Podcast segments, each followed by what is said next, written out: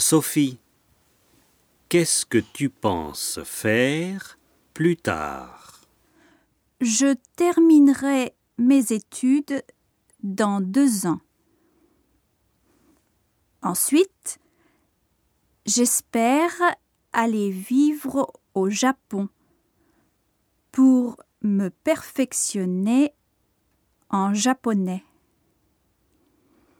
Après, je reviendrai en France pour chercher du travail.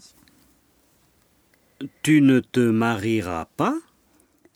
Ça, on verra.